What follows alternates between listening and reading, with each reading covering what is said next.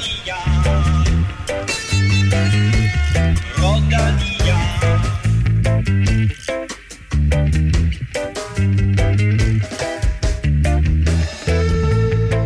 Det er torsdag, klokken er lige blevet 17, og Mads Pedersen har netop vundet anden etape i Bing Bang Tour. Det taler vi meget mere om lige om lidt.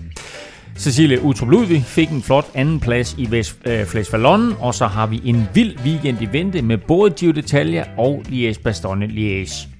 Til gengæld er der coronakaos i Holland, Amstel Gold Race er aflyst, og Bing Bang Tour må flytte rundt på etaperne. Og med det så velkommen til mine to faste kaospiloter, Kim Plesner og Stefan Djurhus. Tak for det. Og øh, Kim, øh, apropos kaos, så er, der, kaos. så er der lidt kaos på Trek Segafredo også. Der er en, øh, en lille kaos, ja. Øh, jamen, deres unge rytter, Quinn Simmons, han øh, er kommet lidt i uføre, efter han øh, indlod sig på en øh, Twitter-debat omkring netop en debat, eller affødt af en debat mellem to amerikanske præsidentkandidater, men øh, det kommer vi vist ind på senere. Det gør vi helt sikkert. Og vi kommer også ind på, at vi faktisk får et UCI-løb til Danmark til næste år, Stefan. Ja, og det er så endnu et. Øh, vi har jo nogle i, i forvejen i, i Fyn rundt og, og nogle andre øh, jyske. Men øh, Herning, GB Herning, det kommer tilbage som UCI-løb. Det har tidligere været et, et stort UCI-løb, som, som blev pumpet lidt op af Bjarne Ries og, og Team CSC i, i gamle dage. Og øh, det har så holdt en pause fra, øh, fra UCI-kalenderen, men øh, de er så på vej tilbage til næste år, så det bliver, det bliver rigtig sjovt. Fedt, det glæder vi os til, og øh, vi glæder os også meget over, at det stadigvæk vælter ind med nye støtter på tier.dk. Stefan, hvor mange er vi oppe på? Jamen, øh, vi, øh, vi har sagt velkommen til, til fire mere, og Sådan, øh, det er øh, en, der hedder Woodborg, In Situ, med Bær, og så Jeppe. øh, så, De Nogle- første, det lød som sådan nogen, der spillede Counter-Strike. ja, jamen, det, det, det, var, det var nogle sjove navne, men, ja. øh, men vi er oppe på øh, 757. Sådan. Jamen, øh, super fedt. Velkommen til øh, jer fire, og tusind tak selvfølgelig til alle jer andre, der har støttet igennem lang tid efterhånden. Og Kim, øh, der er noget med, at vi har startet en ny præmiepakke. Vi har præmie liggende med noget sportssok og en svedundertrøje, en, øh, en baselayer, og øh, så har jeg faktisk en overraskelse Hey. til, øh, til senere Nå. i tier-segmentet. Sådan. Jamen, øh, det ser vi frem til. Hvor er der cliffhanger? Det er en cliffhanger. Mit navn det er Cliffhanger Elming. Du lytter til Velropa Podcast, præsenteret i samarbejde med Otze fra Danske Spil.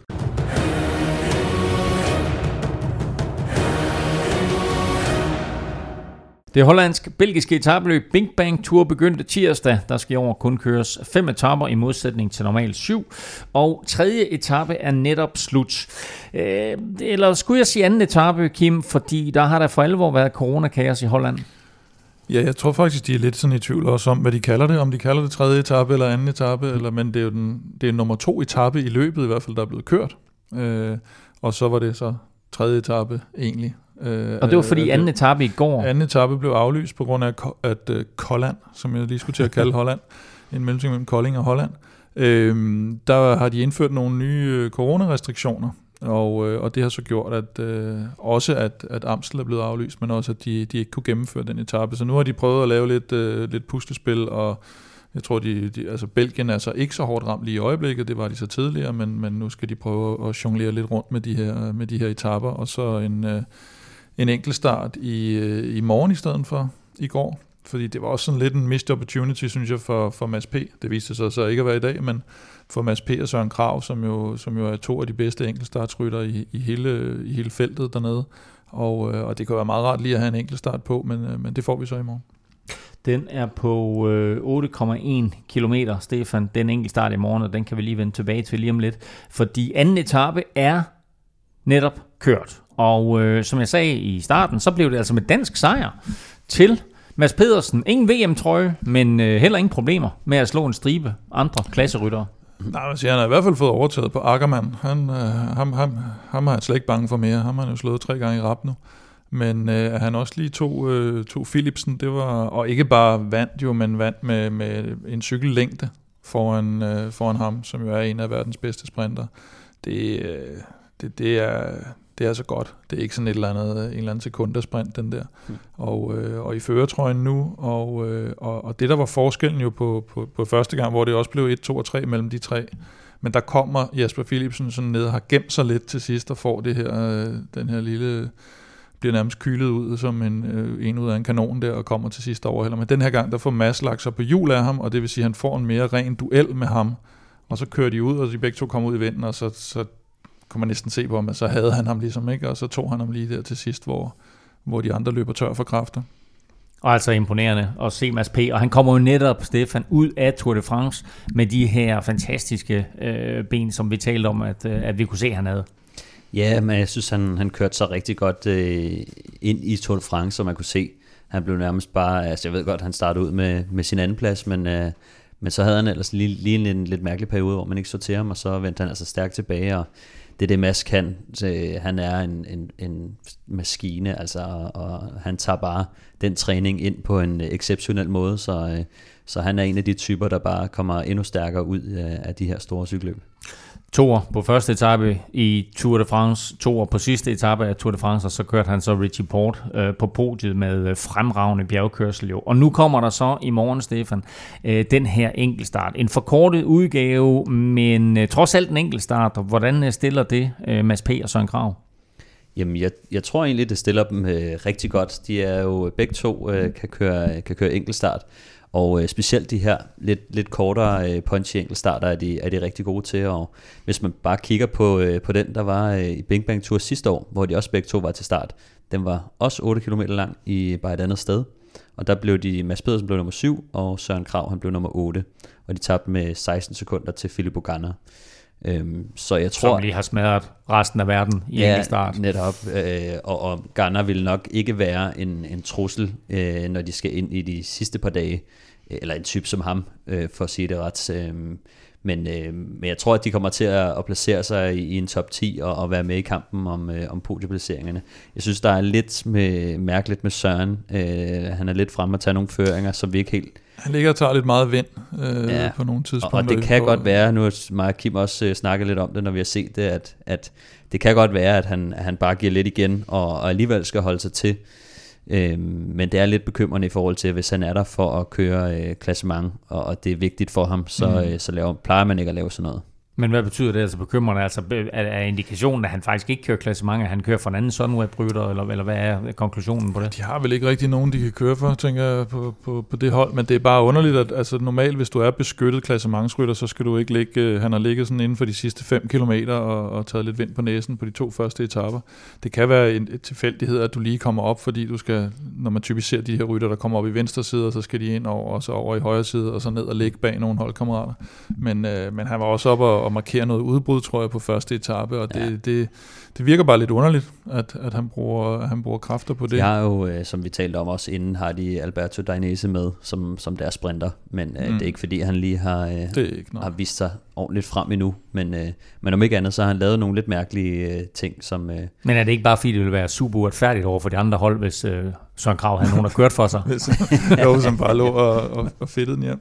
Jo, og så øh, enkeltstarten der, der, der kan man jo sige, at... Øh, at hvad hedder det, i Lampard, han, ligger jo, han har jo taget nogle bonussekunder, så han er jo den eneste, der har af de der enkeltstartsfolk, der kun har 13 sekunder op til Mads. Mads har jo fået 16 bonussekunder nu, og det vil sige, at han har lidt en, en pude ned til, øh, til Stefan Kyng og, øh, og hvem der ellers måtte være af Søren Krav øh, af de her enkeltstartsspecialister. Og på så kort en distance, nu er der det der med, at den går op i starten selvfølgelig, men, men ellers på så kort en distance, der, der burde han altså ikke, han burde ikke miste i gåsøjne så meget tid. Nej, for den er kun på 8,1 km, Stefan, men det er netop starten, der kan gå hen og blive afgørende. Ja, jeg har bare siddet og kigget lidt på ruten, og de første 600 meter, øh, de går op øh, med, med 7 procent. Øh, så det bliver en meget øh, hård og vigtig start for dem, og, og det kommer virkelig an på, øh, om man får trukket øh, cyklen ordentligt op i fart og, og kommer godt for land. Ellers så er den øh, forholdsvis flad. Der er en lille bump på vejen, øh, lidt, lidt tættere på mål også. Men, øh, og det er også en af årsagerne, årsagerne til, at vi, vi ser dem ruller, inden de skal på sådan en enkelt start. Jo, altså det er jo noget, som der er blevet mere og mere vigtigt efterhånden, at, øh, at man faktisk er, er, er klar til, til de her enkeltstarter, at man har fået kørt nogle, øh, nogle gode programmer inden, og det er altså ikke bare at sætte sig op og, og, og nuller lidt ben. Det, der, der bliver altså kørt øh, rimelig godt til, og det skal der også, specielt når det er hvad hedder det, kun 8 km, så skal man altså have den her team øh, i, i boksen, inden man øh, en sidder. Team? Ja, det, det kan godt blive en team, det de programmer der. Og så, du har aldrig kørt en team. Ja, der går gerne en time før jeg er klar i hvert fald, men det, det, er, lidt, det er lidt lidt selv for mig på en, men, øh, eller lidt meget på en øh, 8 km enkeltstart. Men, men man skal faktisk øh, køre og blive rigtig godt varm, og så, øh, og så skal man også køre noget lidt intenst, og det kan være lidt mærkeligt, specielt for eksempel i Tour de France, hvor man ikke har lyst til at sidde og køre øh, på tidspunkter, der ikke er nødvendigt, men, men hvis man skal være klar til det, så, øh, så er der sådan, sådan et teamprogram der, og, øh, og så har man jo kun øh, 10-15 minutter, øh, før at det aftager, ikke? så man vil gerne køre på rullerne så længe mm. som muligt, og så er det klik ud, og så direkte op, og så, øh, og, og så, så er der ud af. Øh, vi talte lidt om, Kim, øh, i vores optag her til Bing Bang Tour, sådan en, øh, en ny darling, du har fået ja. dig, der hedder Jannik Steimle. Ja. og vi geht es mit ihm? Ja, ikke så godt. Øh, ej, jeg vil sige en anden med et, et dejligt navn, uh, Jente Biermans. Altså, vi sprang hurtigt over Steimle der. Nej, nej. Nå, no, no, okay. Men nu kommer årsagen til, at det ikke går så godt med den kære Jannik. Jeg mener, det var Jente Biermans fra Israel Startup Nation, der øh, valgte at tage sådan stort set halvdelen af feltet ned på første etape. Han lå op i, sådan i, i venstre side, helt op i front, og, øh, og så øh, styrtede han. Sådan, så ud som om i starten, sådan solostyrt, og man tænkte, Nå, de kommer udenom, det ser fint ud. Og så halvvejs ned i feltet, så var det som om, at det hele var blevet presset sådan harmonika sammen, at så, blut, sagde det bare, så var der prop i og så lå halvdelen af feltet på vejen, øh, og man så Oliver Narsen blandt andet øh, styrtet og, og har ondt i højre ben. Og øh, den kære Jannik Steimle, han, øh, han blev også holdt tilbage af det. Så øh, vi får aldrig svaret på, om han, fik, om han ville få kørt sig til den her øh, fuldstændig sikre podieplacering. Vi holder øje med ham i alt fremover og glæder os til, uh, til hans store gennembrud. Med uh, sejren i dag her på anden skråstreg, tredje etape, der overtog Mads P. altså føretrøjen i Bing Bang Tour. Han har tid som Pascal Ackermann, der vandt første etape, og så er han syv sekunder foran Jonas Rikard på tredjepladsen. Philipsen. Og det var Jasper Philipsen, undskyld ja. ikke Pascal Ackermann. Sorry, Jasper Philipsen. Uh, så vi tager den lige igen. Han, han uh, fører Mads P., og det gør han altså samtidig som uh, Jasper Philipsen. Uh, og så 7 sekunder foran Jonas Rikard. Uh, Søren Krav ligger nummer 36, og som du sagde, Kim, så er han 16 sekunder efter Mads P. inden enkeltstarten i morgen. Altså helt samme tid til Mads P. og Jasper P. Og helt samme antal point i, i uh, quizzen her ja, mellem uh, Stefan D. og mm. Kim P. 24-24 står der. Og uh, Stefan, du fik jo et point sidst, så dermed så har du uh, serveretten, Kim. Og så var ja. der en, øh, så var der sådan en, en, en lille variation af quizzen for et par uger siden, som I godt kunne lide. Så den har jeg faktisk tænkt oh, mig at gentage. Den var meget stressende til gengæld. Ja, men, øh, men øh, den kommer her. Øh, og det er, at øh, de første 32 udgaver af Les Baston Liège. de første 32 udgaver? De første 32 udgaver. Blev vundet af en belgier. De første 32 udgaver, ja præcis, der var der faktisk kun to gange, hvor det ikke var en belgier, der vandt. Okay. Og øh, Belgien er også klart det land, der har vundet Liège Bastogne Liège flest gange. Men hvilke andre lande har også haft minimum én vinder i Liège Bastogne Liège? Når vi kommer til afgørelsen i quizzen, så skyder I bare en efter en, og den, der først misser en eller må passe, taber pointet. Fair nok. Så er reglerne forstået? bare skyde en masse nationer afsted. Ja. ja du skal jo ramme hver gang. Hvis du skyder forkert, så taber du. Ja, ja. Ja, ja. reglerne forstået? Ja. Yes, sir. Sådan. Jeg har kun en regel til jer to, og alle jer, der sidder og lytter med. Lad nu være med at google. Mens man onsdag altså skulle kigge langt efter enkeltstarten i Bing Bang Tour, ja, så fik endagsklassikeren Flash Vallon sin klassiske afslutning op ad Myrde og det blev med unge Mark Hirschi som vinder. Opløbet kan vi tale om lige om lidt, men lad os lige vende et andet ung talent først, nemlig det kønne Quicksteps 21-årige Mauri van, de, uh, van Sevenant. Altså, øh, han var oplevelsen i det her løb. Det må man sige. Et, et, et løb, som jo er, som vi talte om sidst, hvor manuskriptet er kendt på forhånd, der, der prøvede han i hvert fald at ødelægge manuskriptet og, og var med i morgenudbruddet, men, øh, men styrte så 4 km før mål. Kørte 180 km i ja, som den sidste, som den sidste tilbageværende. Og, øh, men, men det, øh, han er jo, øh, vi havde, vi havde ham faktisk op at vende her for, jeg tror det er omkring et år siden, hvor, øh, hvor øh, han måske han har fået kontrakt med, med Quickstep, tror jeg det var, for han er jo søn af, af den meget legendariske øh, Wim van Sevenand fra, øh, fra Dix Muide i øvrigt, samme sted som Bæsted. og øh, han blev altså øh, Lanterne Rouge i Tour de France i tre år i træk, som den eneste nogensinde. 2006, 2007, 2008 slutter han karrieren selvfølgelig efter det. Han slutter på toppen, eller bunden. Og, øh, og som han sagde, det, det er jo ikke noget, man går efter den der sidste plads, den kommer til en, som, øh, som Sali Wimse. Han, øh, han, øh, det var lige før, at hvis, øh, hvis Maui havde, øh, havde vundet her, så havde han jo nok haft øh, større resultater end, end farmand allerede der. Men han blev også lidt kendt for, at han så i, øh, i 2011, der kørte han rundt og sørgede for VIP-gæster hos øh, Omega Pharma Lotto. Oh, nej. Og, øh, og så kom der en pakke til ham ud i, i lufthavnen i Bruxelles, tror jeg det var, fra Australien. Åh, oh, ja, den historie. Og, øh, og, og der stod han på som modtager, og det var uheldigvis nogle dopingprodukter, men, øh, men som han sagde jo, det var, det var til ham selv.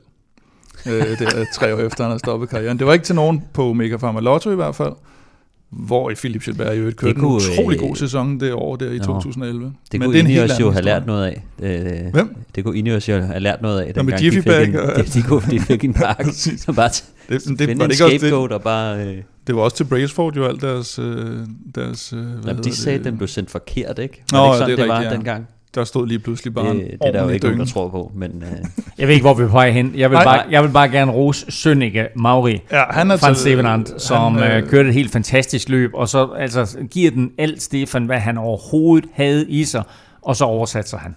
Ja, det er jo, altså jeg tror han begynder at, at, at føle øh, nerverne der til sidst, da det begynder at gå op for ham, at øh, nu er der faktisk en chance. Øhm, og, og, og så er det jo, at, at, at hvert et sekund tæller, og, og han måske lige bliver presset, og han er stadig en ung gut, og ja, så, så går det desværre galt. Og, øh, og, og det kunne egentlig have været meget sjovt at se, hvad det, hvad det var blevet til. Altså det kunne have bare været sjovt at få ham ind på Hui alene i spids, mm. og bare lige få for, for den oplevelse. Ja, men jeg, jeg tvivler på, at han havde holdt den uh, uanset hvad. Altså, den er svær at holde op af Myrde men, men som du siger, det havde været rigtig sjovt at se ham komme mm. alene ind på, og så ja. se det her jagtende kobbel bagfra, ja. øh, komme ind efter ham. Nu øh, kører han i, i stedet for i grøften og slår sådan en koldbøtte, kommer faktisk op lynhurtigt, øh, og når faktisk at sidde igen ude, ude foran, inden han så bliver hentet, øh, desværre. Men han er jo ikke, han er jo heller ikke, altså vi skal også, nu skal vi, nu var det en sjov historie med farmand, altså, men han er ikke kommet ud af ingenting. Han, øh, han bliver sekser sidste år i Lavinia og har føretrøjen undervejs og, øh, og, bliver, og vinder også det her øh, Val d'Aosta Mont Blanc, som er et af de mm. store, de store øh, ungdomsløb. Så, øh, så han, øh, der, der var en grund til, at de hæver ham ind på, på holdet, og, og i øvrigt et quickstep-hold, der har sindssygt mange unge ja. talenter, mm. altså Remco og Almeida og ham her, og jeg kunne blive ved. Og så kommer øh, den her afslutning øh, fuldstændig som øh, traditionen byder, nemlig op af Myrde Wee, det hele det er samlet, og så er det sådan set bare mano og mano, hvem er stærkest, og det var jo, som øh, du fortalte, øh, Stefan, i sidste udsendelse, tredje gang, de var over den her, de første to gange, eller første gang blev sådan kørt stille og roligt, anden gang blev faktisk kørt rigtig hårdt, og der kom en mm. udskilling, og så tredje gang, der ser vi jo altså så alle de stærkeste mod hinanden. Øh, Michael Woods er ham, der ligesom lægger pres på, inden Mark Hirschi, han ender med at, at, at træde fra dem alle sammen. Ja, det, jeg synes det var, man kunne se på, øh, på dem, at, at, at Hirschi han, han lå allerede øh, i, i drømmepositionen øh, lige bag Woods, øh, og, øh, og han så rimelig kølig ud, og, og så kunne man godt se, at når han beslutter sig for at åbne den der, så, øh, så er der nok ikke øh, så meget tilbage for de andre, fordi at det er jo sådan en stigning, hvor man virkelig kan se, hvad har du tilbage. Det er, ikke, det er meget svært at skjule, øh, om man har det hårdt, eller om man stadig lige har et, et lille gear, og, øh, og det, det havde Hirschi, altså han har bare ramt øh, formen øh, helt fantastisk, og som man også selv øh, var inde på bagefter, så han, han troede egentlig, at, øh, at øh, han havde toppet nu, men, øh, men, men nu kan det være, at det her det bare er niveauet. Og jeg må indrømme, jeg var da egentlig overrasket over, at, at han blev omtalt som en af favoritterne inden, også fordi jeg, ikke se, altså, jeg havde ikke set ham have den type af spurt på så stejlt mm. et stykke, som, som Myrde Witra trods alt er. Men da han krydser målstregen, altså så er han sådan, du ved, Nå, så kigger han sig lidt omkring. Altså, jeg, jeg har faktisk kørt Murder Wii, og jeg kunne nærmest ikke hverken stå eller gå eller trække vejret, da jeg kom hen over målstregen der. Ja. Øh, han, han er sådan fuldstændig iskold, nærmest uberørt. Ja, det, og det er jo så det, man kan, når man øh, er i form nogle gange. Øh, der var også lidt øh, øjenbryn over øh, den øh, enkeltstart, som Alaphilippe vandt sidste år, hvor han bare skrevet ud med baghjulet efter målstregen og fejrer det, ikke? selvom han lige har været øh, kørt en fuldstændig vanvittig, men men, øh, men jo, ej, jeg synes, man, man er begyndt at kunne se, øh, at, at han havde det i sig. Øh, den etape, han vinder i Tour de France, øh, der gør han jo det jo fantastisk, og han træder jo væk fra Tish Søren Krav, øh, Marc Soler og, og hvem der ellers var i den øh, gruppe der, ikke på en stigning. Øh, og, øh, og samtidig så altså, den etape, hvor han bliver nummer to efter Alaphilippe, øh, en af de første der, der kører han jo også op til dem, øh, til, øh, hvem var det, der, der lagde for land der på den etape? Det kan jeg dårligt huske nu. De var tre mand. Det var Alaphilippe Yates, var det ikke? Ja, og han, øh, han, han får i hvert fald kontakt til de tre på en lille stigning også, hvor man godt kunne se, okay, altså hvis han kan følge de to mand der på, øh, på sådan en kort, øh, skarp stigning der, så, øh, så kan han måske også lave noget i de her løb. Han sagde, øh, han blev spurgt af TV2 inden etappen om, hvem han så som øh, sine største udfordrere. øh, og så sagde han Kvirkovski og Fuglsang. Uh, og øh, Fuglsang var som bekendt ikke med, så han havde ikke lige øh, tjekket startlisten inden. Men det var et lidt decimeret felt, det her. Var det en billig baggrund at vinde øh, Flash Fallon på? Det var første gang øh, siden, var det første gang siden 13, at det ikke var Alaphilippe eller Valverde. Ja. ikke sådan, det var. Så de har jo taget lidt patent på den. Ja, specielt at Philippe ikke var med, det, det gjorde nok. Vi havde jo også ham som, som favorit i vores spiltip her. I, og, og altså, han ville have været stor favorit, hvis han havde været med. Men jeg synes også, øh, med den kalender, vi ser i år, så, så bliver man nødt til at, undgå at have det samme med Liège. vælge lidt og, ja. øh, mellem, hvilke cykler man kører, og, og når man kigger på... Øh, på resultatlisten, så ser man stadig, altså det er stadig store navne. Vi ser Kwiatkowski, som også lige var godt med til, til VM og har kørt et godt Tour de France. Michael Woods er en af dem, som vi ikke rigtig helt vidste, hvor stod henne. Havde kørt noget øh, Tirreno Adriatico, mener jeg, og, øh, og så er der stadig øh, Pogacar med, Richie Porter med. Mm. Øh, der er stadig kvalitet øh, på resultatlisten, selvom det ikke er en startliste, der, der minder om, om et VM. Men altså med, med sejren her, der træder han vel ind, Mark Hirschi. Sådan, vi, altså, vi lærte ham jo først at kende, da han øh, vandt U23 VM, og øh, jo også havde vundet, øh, ja, han vandt vel både U23 EM og VM samme år.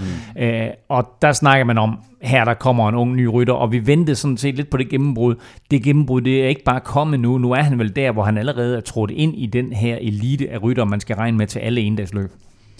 Ja, det, det, det tror jeg bare er det, vi skal forvente af ham, og det var bare sjovt, synes jeg også, at høre, at han selv var lidt inde på det, efter han havde vundet her i Flash, at, øh, at det, det kan være, at det bare er niveauet nu, øh, og, og det, det ligner altså bare, øh, at, at han er der på den måde, og holdet bakker ham op, og så jeg tror, at øh, hvad vi så dengang, fra, da han vandt VM, der, der var jeg meget imponeret, og så er det jo altid spørgsmål om, kan man lige lægge en ekstra, en ekstra nyk på, når man kommer op med de voksne, og det, det kan han altså godt.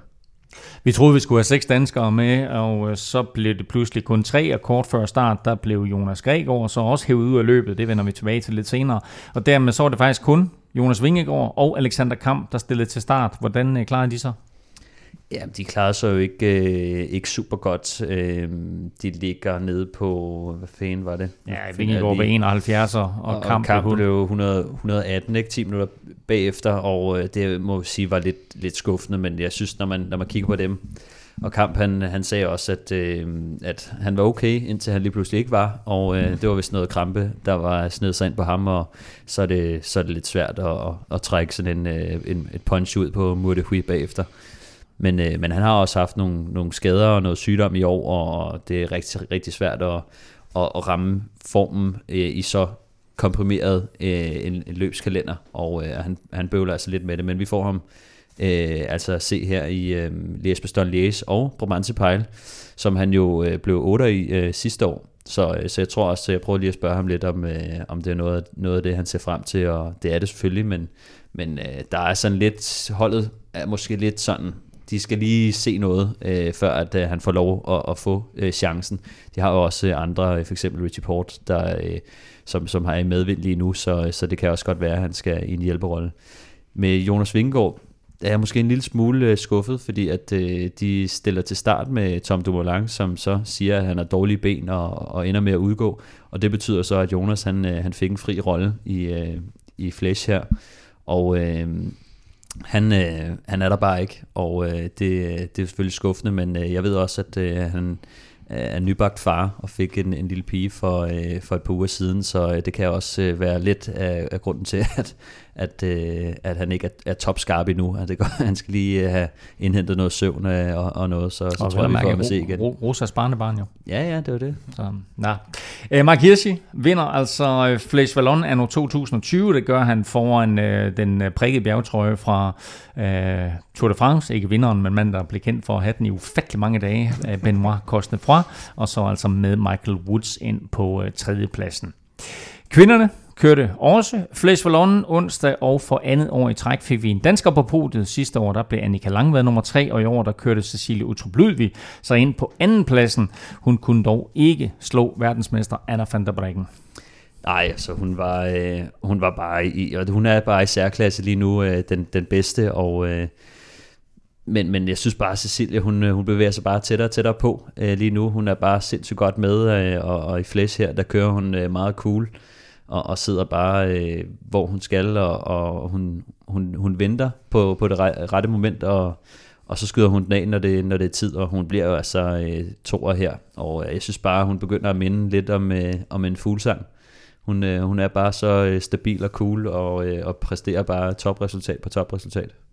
Det var øh, deres løb var på 124 km, og de skulle så i gå så kun to gange øh, over øh, Myrde Wee. Hun var øh, med i en lille gruppe, øh, og så hun, har hun faktisk en eller anden defekt øh, kort før mål. Ja, hun har en, øh, altså det, jeg, ej, jeg tror ikke det er så kort før mål, jeg tror det er... 27 km aktivt ja, ja, ja, omkring der, øh, måske lidt før. Øh, der, der punkterer hun og skal ned og, og skifte cykel, og så... Øh, og så er der noget med, at hun ikke helt kan få øh, den hjælp, hun skal have af sportsdirektørbilen på vej op, eller jeg ved ikke, hvad det var, men øh, hun får i hvert fald lige taget en dunk, og øh, så bremser øh, hvad hedder det, bilen. Og, måske er det fordi, at øh, de, de skal bremse lidt, fordi der er en anden bil, og måske er det fordi, at de ikke tør hjælpe hende så meget, men øh, hun får i hvert fald lige kastet den der flaske lidt, eller jeg ved ikke, hvad der er sket. Det lignede i hvert fald, hun, hun blev lidt sur, men altså hun var det koster jo lidt kræfter her, ikke? men øh, man kunne se, at hun var rigtig godt kørende, fordi det var, det var to hobbypedalerne, og så sad hun altså fremme i fronten igen. Vi talte om til VM, at vi godt kunne have tænkt os at se Jakob Fuglsang gå med, eller Philippe, for at give sig selv en chance for at vinde det VM. Øh, er det lidt den samme i en fejl, vi ser af Cecilie her? Øh, fordi da, altså, da Anne van der Brikken, hun stikker af til sidst, der er Cecilie bare med på jul og kan ikke gøre noget, kan ikke mm. overhale hende. Skulle hun have forsøgt at køre selv, eller er det bare fuldstændig umuligt på den stigning der? Ej, når, når det er sådan en stigning der, så, så er jeg meget tilbøjelig til at sige, at det, det er altså den stærkeste, der vinder. Øh, specielt når du sidder der øh, til allersidst. Øh, det er sjældent, at, at man får vinger af at, af at åbne tidligt. Øh, men det, altså, det kan være nogle gange, hvis man, øh, har, hvis man har et rigtig godt punch, at, men, men så har man oftest bedre af at vente lidt. Øh, og det er det, vi nogle gange kan tale om med, med Fuglsang versus Alaphilippe, der, øh, der er det nok bedre, hvis Fuglsang åbner så tidligt som muligt, og Alaphilippe så sent som muligt. Øhm, men, men, men her der er sådan lidt, øh, der er sådan lidt i tvivl om, øh, om Cecilie er stærkere end Anna van der Breggen på længere sigt. Det har vi jo ikke helt set endnu. Øh, så, så det mangler hun måske lige øh, at finde sin vinkel på, hvordan hun skal, skal slå Anna van der Breggen. Måske vi får svaret i uh, Liège i, i weekenden. Men uh, uanset hvad, så er det super godt uh, for Cecilia, og en helt anden Cecilia Utrup Ludvig, vi fik at se efter det her løb, end, end efter VM, hvor vi faktisk ikke så hende. Ja, og så ville det være sjovt at se, hvordan hun reagerer, hvis hun faktisk vinder et uh, World Tour løb, for, uh, for hun har faktisk ikke vundet et, uh, et World Tour løb endnu. Hun har vundet uh, Giro d'Italia og, og, og nogle andre uh, lidt mindre cykelløb, men World Tour løbet, det, det har hun altså ikke fået endnu, og uh, hun, hun banker altså på døren lige nu. Hun er blevet nummer tre i La Course, som er kvindernes Tour de France, nummer tre i Flandern rundt i sidste år også, og nu bliver hun nummer to i Flash Vallon, så hun er altså så tæt på, som man kan komme. Øh, så det bliver, øh, det bliver meget sjovt at se, hvordan hun, øh, hvilket interview hun giver, når hun, når hun vinder det første. Det tror jeg, vi alle sammen glæder os til. Hun blev altså kun nummer to i godsøjne her i uh, Flash Vallon. Hun tabte til Anna van der Breggen, der vandt for, hold nu fast, 6. år i træk på Myrdewi. Nummer 3 blev ligeledes en hollænder, Demi Follering. Man kan lige nå det. Altså at gøre Bing Bang Tour færdig lørdag, og så stille til start i Liège-Bastogne Liège søndag. Forårsklassikeren køres i weekenden, og det er uden den forsvarende mester Jakob Fuglsang til start. Og så er det naturlige spørgsmål jo i, sådan, i hans fravær, hvem er så de store favoritter? Jamen, det er jo lidt uh, the usual suspects. Uh, Philippe selvfølgelig, øh, hvis han stiller til start. Altså han står på den officielle startliste nu Ja. jo. Øh, Som, jo, men, som vi lige skal sige er meget begrænset. Vi optager torsdag her, klokken er nu blevet ja, halv seks nærmest, og øh, det, der er stadigvæk, det her det, det er en... Ja, det er også forkert Det er, at sige den officielle det, det, startliste. det er et monument, det Dem, her. der har meldt holdene ud. Præcis, det, står det han er et på. monument det her, der er tre dage til et monument køres, og vi har ikke en fuld startliste endnu. Nej. Det er sådan lidt crazy. Men spørgsmålet er, om, øh, om han har været hjemme og fejret den nok. Ja, Hos, men han øh, har øh, hos fået, Marion. han er ved at være tilbage nu. Ja, men altså, må ikke at han, han skal ud og køre øh, og vise, vise VM-trøjen frem til Liège her. Han havde jo lidt problemer sidst i Liège, hvor... Øh, Ja, det var sidste år, der, der, der sagde han vist til fuglen, den tager du bare i ja, dag. den tager nu, nu er det din tur. Nå, men der er ham og så Mark Hirschi, og hvem har vi mere? Øh, jamen, så er der Kwiatkowski, som jo også øh, har været i, i top i, i VM og, og Flash her, og så er der Roglic og Pogacar, øh, som måske har en, en, en lille smule at give stadig. Øh, så er der måske en Philip Gilbert. Jeg, øh, jeg har Ja, det sådan han lidt med ham, lidt- altså jeg, jeg, han har ikke vist noget i år, det skal jeg lige sige, men øh, han, har, han har det sgu med at lige at trække en kanin op af hatten. Han det ved jeg fra sidste år. styrtede turen, ja. Skal vi huske. Og røg ud der med knæskallen og det, ikke? Det er rigtigt. Ja. Jeg ved ikke, jeg så ham bare på startlisten som, øh, som et af de, de navne, man lige, øh, der lige springer i øjnene. Men, øh, Kostende fra, hvis han kan holde den distance der, ikke? Han, er, jo- han bliver toer i, øh, i Flash, og, Mm. øh, og har altså taget, selvom jeg troede faktisk ikke, han ville tage en god form med for turen, fordi jeg troede, han, var blevet, han blev smadret af alt det der med, at han skulle ud i alle de der udbrud, ikke? Og, og Mm. forsøgte og lykkedes og ikke lykkes. Han med den øh, prikket der, ikke? Ja, Ja. og, øh, og så Bagil. Øh, blev han ikke fire i Flash, egentlig? Øh, jo, det tror jeg. Mener jeg. Nu, øh, ja. Og nu er han jo også, øh, eller jeg ved ikke, om de holder Quintana lidt øh, tilbage nu. Nå, Så, men det er trods alt et, et, et han, andet er, løb. han Flash, er lidt øh, øh, ene kaptajn der, ikke? Blev- Men, men det her, det er nogle af de navne, der, der er meldt ud, og øh, altså som sagt, vi har ikke den endelige startliste, så det er lidt svært for os at sidde og, og, og snakke om, om, Avermaet om de helt store favoritter. Han er også, han er er også, også til. Øh, løbet her, det kaldes jo blot for La Doyenne øh, på dansk golfruen, eller den gamle dame. Det er faktisk det ældste af de fem monumenter. Øh, er det dermed også det mest prestigefyldte? Uf, det, det, det tror jeg kommer sådan lidt an på, på ryttertypen. Øhm, det, det, det, de giver jo det samme i, i, i point og så videre, øh, men, øh, men jeg tror, hvis man for eksempel hvis man er italiener, så øh, vil man nok hellere vinde øh, Milano Sanremo eller øh, Lombardiet, og hvis man er en, en lidt tungere rytter, så øh, har man det med at kigge lidt mere mod Paris-Roubaix og, og, og Flandern rundt. Altså Øh. Rolf han vandt jo både Flandern og Liège, og sagde, at det var større at vinde Flandern Mm. som dansker. Så han har Ja. ikke rigtig nogen Jeg forhåndspræferencer tror også for, for os er det sådan lidt mere, øh, der, er det, der er sådan lidt tilhørsforhold til, til de to løb, ikke? altså Paris-Roubaix og, Brostens, Brostens klassikere. Ja, det er, sådan, det er også der, vi har haft øh, nogle folk. Øh, Ja. ja. Ej, vi har selvfølgelig også haft nogle andre, men, Vundet to gange i Men, men, øh, Liège. Men altså, det, det kommer lidt an. Og jeg synes, det er, det er super god cykelløb øh, lige meget hvad, men Mm. øh, jeg, jeg tror sgu alligevel, at Paris-Roubaix og, og Flandern rundt måske ja. Er de største, og så måske lige Milano Sanremo er lidt svær, synes jeg. Men, Ja, den deler meget vandet, ikke? Men, øh, men i hvert fald, altså Liège og Lombardiet, synes jeg kommer, kommer efter de tre, ja. Hvis man skulle rangere dem. Altså Milano Sanremo er, er, selvfølgelig legendarisk på grund af sin længde, men det er 295 km røvsyge cykling, og så 15 km spurt op i bakke. Sidste år der angreb øh, Jakob Fuglsang, apropos spurt op i bakke, på den her øh, Côte de la Roche-Fonson. Øh, er det her løbet skal afgøres igen?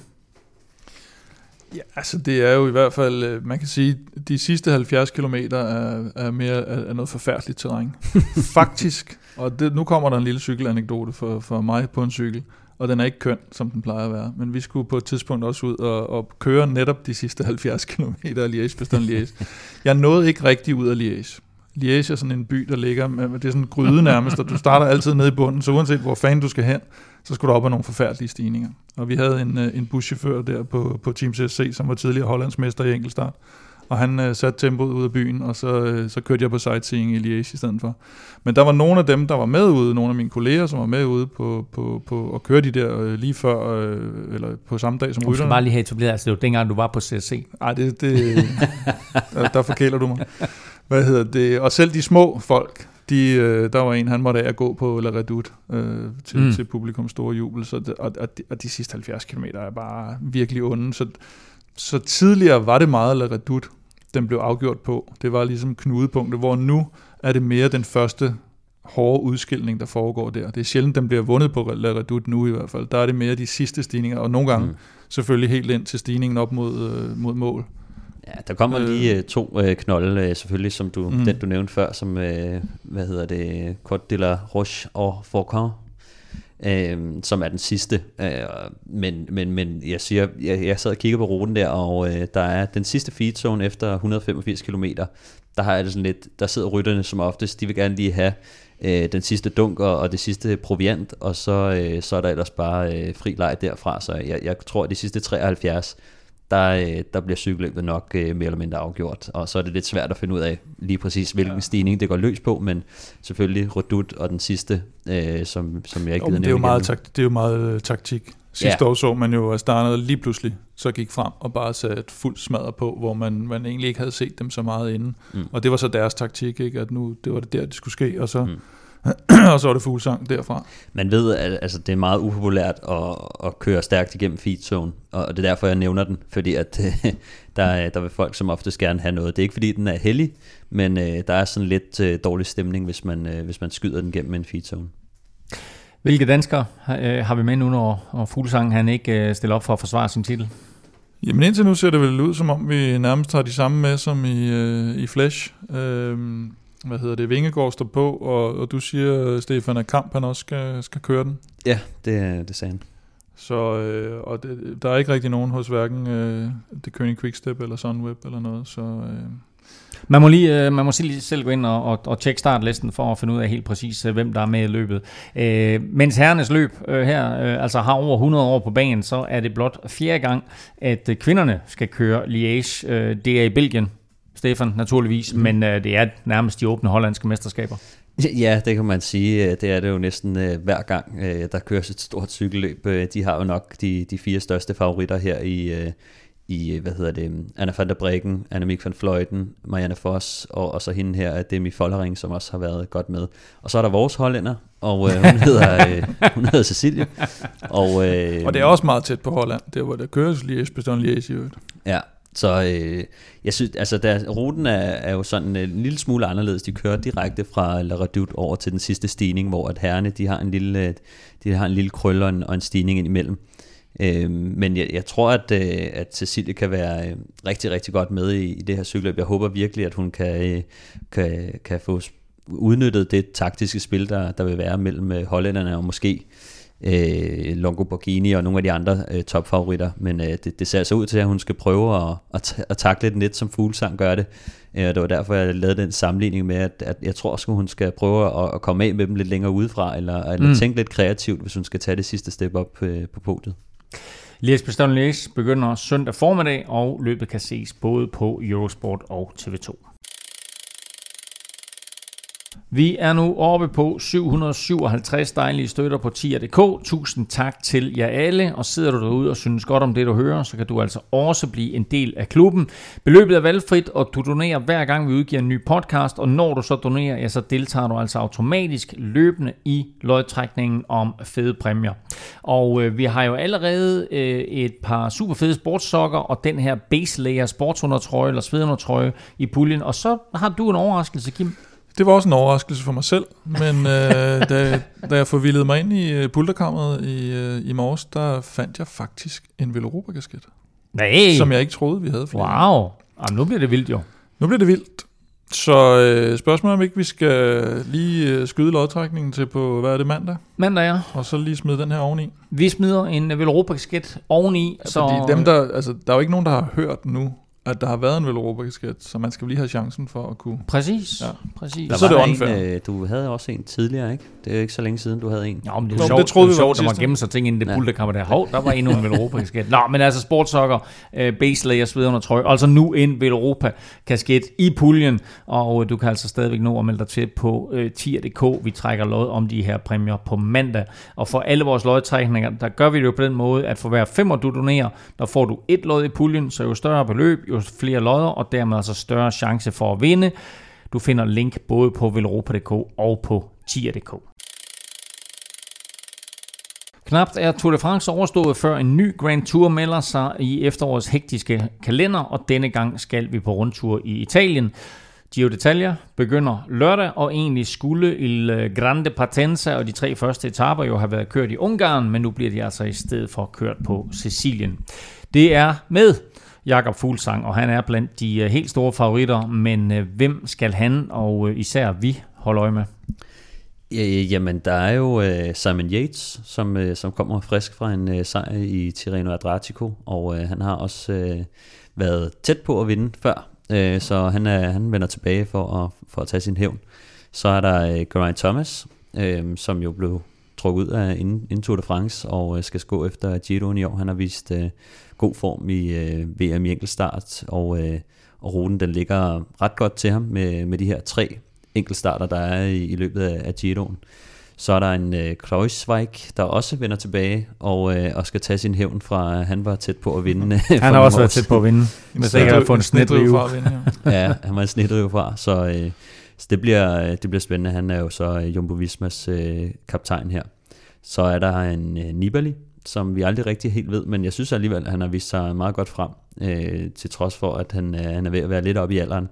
Og så har jeg lidt et fidus til Vilko Kelderman, som øh, faktisk har kørt meget fint øh, i år indtil videre. Og, Vilko øh, Kelderman. og han bliver jo ved med at, at blive skadet og styret. Jeg skulle lige sige, han kommer der ikke igennem. men, øh, men han er der altså lige nu, så, så hvis, man, øh, hvis man leder lidt efter en, en dark horse, så, øh, så kunne han øh, muligvis godt øh, være den. Men det, det er jo gode navne, øh, du nævner her. Øh, vi har selvfølgelig store forhåbninger, Kim, til Jakob Fuglsang, mm. men mhm. kan han vinde Giroen? Ja, der er i hvert fald meget større chance for, at han kan vinde øh, den her Giro med de navne, der er en, en, for eksempel en Tour de France, som vi lige har set med, med, med fuldt besat plade. Ikke? Øh, der er det nogle relativt overkommelige modstandere, men, øh, men øh, specielt Grant Thomas bliver nok, bliver nok svær, hvis han, hvis han har lige så god form i, i bjergene øh, Øh, som man så lidt prøver på i Tirreno, og, øh, og så kan, kan mose den hjem på enkeltstarterne, så er det klart, at øh, så, så ser jeg ham som, som den hårdeste konkurrent i hvert fald. Og det er lidt vildt det her, øh, som du nævnte før, Stefan, at der jo er tre enkeltstarter på årets Tour de France. Den første vender vi tilbage til øh, lige om lidt, men er det en fordel eller en bagdel for Jakob Fuglsang, at der er tre enkeltstarter? Jeg, jeg tror generelt set, så er det nok en, en fordel, fordi Jakob har, har gjort det sådan hederligt på, øh, på enkeltstarterne. Øh, tidlig i sin karriere var han nok en lille smule bedre til det, end, øh, end han har været her de senere år, men jeg vil, jeg vil mene, det var en fordel, men, men det er nok en lidt større fordel for Geraint Thomas øh, i det store hele, så øh, det kommer an på, øh, hvordan styrkeforholdet er i bjergene. Øh, fordi hvis de kan få sat Geraint Thomas i, i bjergene, så er det kanon for Jakob, men hvis, hvis Geraint Thomas er med, så, øh, så kan sejren altså være lidt øh, langt derude, når de skal ud på de her enkeltstarter. Og så skal man heller ikke, uh, Kim sagde, at uh, de har jo erfaring med uh, fueling strategy uh, på, uh, på, på Team Ineos, så uh, nej. Uh, Jonas Gregor talte vi om lidt tidligere. Øh, han stod klar på startstregen i onsdags til Flash Vallon, og så øh, ved jeg ikke, om han havde en mobiltelefon på sig, eller hvad der skete, men han bliver i hvert fald lige pludselig hævet ud af Flash Vallon, sådan lidt mm. uventet, Stefan. Ja, han, øh, han, han blev lige trukket ud af, fordi der havde snedet sig noget corona-mistanke øh, ind i Astana-truppen, og øh, de har så øh, pillet øh, to øh, ryttere ud af, af, af deres Giro-trup, og så skulle bruge øh, øh, et alternativ, og det viser også, at de, de, de tror lidt på fuglsang, og de skal altså have en, en fuld trup til start her, og der øh, måtte Gregor altså øh, tage, tage overtøjet på igen og, og, og tage til Italien, fordi at øh, han skal ned og, og hjælpe Jakob med at vinde øh, Giro d'Italia, og jeg ved, at, at øh, Gregor han har let efter at få den her øh, Grand Tour debut, og den får han så nu. Det er, det er mega godt. Jeg tror, at de her, den her slags cykelløb uh, passer godt til ham. Og så ved jeg, at uh, han har en, en drøm om at, at bakke Fuglsang op uh, til, til, en, til en rigtig stor sejr, så fedt for ham. Fedt også, at, uh, at Jakob får lidt dansk support her i, uh, i Gio Detalje. Hvilke andre danskere uh, har vi med? Jamen, vi har Mikkel Honoré hos uh, The König Quickstep, som jo nok får en uh, hjælperrolle, ligesom vi så, han havde i, i VM. Uh, de har James Knox med, som, uh, som godt kan, kan køre sådan en, noget, der minder om top 10 hjem på en god dag. Og så har de jo nyindkøbet øh, Fausto Masnada, som øh, jeg nok egentlig tror bliver deres kaptajn, og som de hentede her i sommerpausen, mener jeg. Øh, jeg kan ikke engang huske, for, for hvad for et hold det var. Men, øh, men det var netop med henblik på, på, på Gino'en, de hentede ham ind. Og øh, Mikkel Bjerg skal vel køre for Dombrowski, tænker jeg. Vigtigt. Vigtigt med en god hjælperytter der. Eller Ulisi og Gavidia, men, øh, men formentlig i hvert fald i en hjælperrolle, så selvfølgelig har vi de her enkelte starter, hvor han, øh, han kan få endnu mere øh, erfaring med, med at være op mod de, de tunge drenge. Så har vi Jesper Hansen hos øh, Kofidis, og hvis man så, altså hvis det havde været lige efter han skiftede til Kofidis, så ville man jo nok tænke, at han er kaptajn og skal køre klassement og, og, øh, og har gode forhåbninger om at køre en god placering hjem. Men, men den øh, karriereudvikling, han har haft hos Kofidis, der, øh, der, der tyder det ikke så godt igen. Øh, det bliver spændende at se, hvor meget han kan sidde med i bjergene, fordi umiddelbart øh, ser det ikke som om, at han skulle få nogen låst rolle. Øh, den eneste, de sådan set skulle, øh, skulle køre for, det er Viviani, og jeg tænker ikke, at han skal være med i et, øh, et lead-out-tog, sådan lige med det første. altså Jesper Hansen. Jesper Hansen. Så har der været stor fokus på en meget berømt Slovak, der kører sit første Giro d'Italia. Hvad skal vi forvente sig, Peter Sagan? Ja, man må sige, at den er blevet, øh, den er blevet bare godt op, ikke? Og, og, og allerede tidligt på, på sæsonen, eller i hvert fald øh, inden, inden det her sammenpressede program, der meldte, øh, meldte Sagan jo ud, at, øh, at han kom ikke til de der forårsklassikere, vi plejer at se ham i, fordi han skulle køre Giro.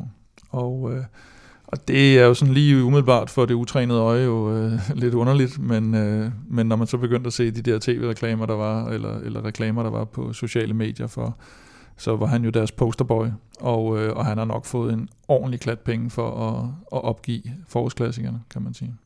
Han fik ikke uh, føretrøjen i øh, Frankrig. Han fik slet ikke føretrøjen, men han fik heller ikke den grønne. Point, pointtrøjen, sorry. Nej, det gjorde han ikke, og det var jo, hvad var det første gang i øh, 7-8 år eller sådan noget? Ja, første gang han kom til Paris uden at vinde ja. den, ikke? Øh, og det er klart, han har noget revanche til gode. Øh, han prøvede og prøvede, og, og havde et stærkt hold med, der, der gav alt, hvad de kunne.